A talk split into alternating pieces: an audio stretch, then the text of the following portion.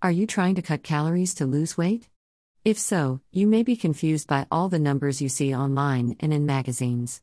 It's hard to figure out exactly how many calories to cut to lose weight effectively and keep the pounds off for good. But don't worry. Cutting calories is easier than you might imagine once you get the facts. The way most of us think is that you have to eat less food to cut calories. Not true, you can eat just as much, you have to eat food with less calories. Most people who need to lose weight are eating too much bread, biscuits, cake, cookies, pancakes, and anything else made from white flour and sugar. Your body doesn't need any of that. Your body needs lean meat, white meat poultry, seafood, fruits, and vegetables and water. If you stop drinking calories and stop eat anything with white flour and refined sugar, your body fat will begin to disappear. The only way you lose body fat is if your body burns the fat for energy.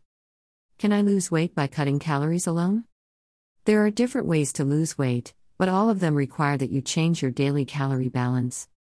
Experts call this your energy balance. The simplest way to change your energy balance is to cut calories. You can accomplish this by eating smaller portions of food at mealtime or by skipping snacks and high calorie drinks. You can also add exercise to your weight loss program to increase your calorie deficit and lose weight faster. But be careful. This plan works for some people, but it backfires on others. Exercise is good for your body and should be part of a healthy lifestyle. But exercise can also make you hungry. If you're already cutting calories to lose weight, the added hunger after exercise can be too much, and it may cause you to quit your weight loss program altogether. Yes, it is possible that the wrong type of exercise will cause hunger and you can gain weight. That's why I suggest that making small tweaks in your diet, like cutting out snack or soft drinks, doesn't really work for the long term. First of all, I believe you have to be honest with yourself and realize the mistakes you made that cause your weight problem.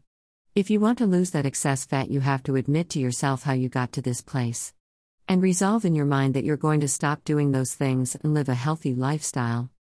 If you already exercise, you may be able to reduce calories and maintain your exercise program to lose weight. But if exercise is not a part of your daily routine, start slowly. First, cut calories to lose weight and then slowly add an easy exercise program to increase your weight loss. How many calories should I cut to lose weight? If you have decided to live healthier, then start by eating healthy, which means eat fresh, natural foods.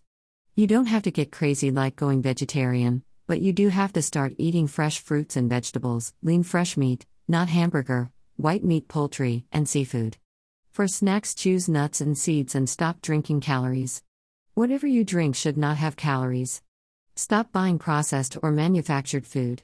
We live on a planet that provides us with natural grown foods. Buy organic whenever you can, but in some case it's not necessary like bananas or coconuts. Check the internet for suggestions. Of course, in order to meet your goal, you need to keep track of how many calories you eat. Another reason to eat all natural foods, you don't have to count calories. You do have to restrict your meat consumption. Most humans eat too much animal meat. Poultry is not animal, and the fat on poultry is not as harmful to the body. Most of the excess fat around your waist is from animal fat, and animal fat is marbled in animal meat. You can't trim off the fat marbled through meat. The reason eating poultry and fish is better for you is because the fat isn't marbled through the muscle. You can see and remove that fat. Animal meat should only be eaten in small quantities, about 3 ounces at one time, and only twice a week. The other days you should be eating seafood or poultry. Don't skimp on seafood, eat seafood in some form at least three times a week. It's best to keep a food journal. This way you can find your mistakes. Sometimes when you're not losing fat, it might be your food preparation. I never eat fried food no matter how healthy the food may be. Frying your food will in oil will change the food and you might even double the calories. Should I cut more calories to lose weight faster? No. So, if cutting calories can lead to weight loss, you might be tempted to cut as many calories as possible to slim down. Some dieters even lower their daily food intake to 800 calories or less to lose weight. But extremely low calorie diets usually don't lead to permanent weight loss for several reasons. First, very low calorie diets, VLCD, can affect your metabolism. Some dieters call this starvation mode. When you eat far less than your body needs, your metabolism slows down to adjust for the lower supply of energy. When your metabolism slows down, your rate of weight loss slows down, too. Next, very low calorie diets affect your daily energy level. Why does this matter?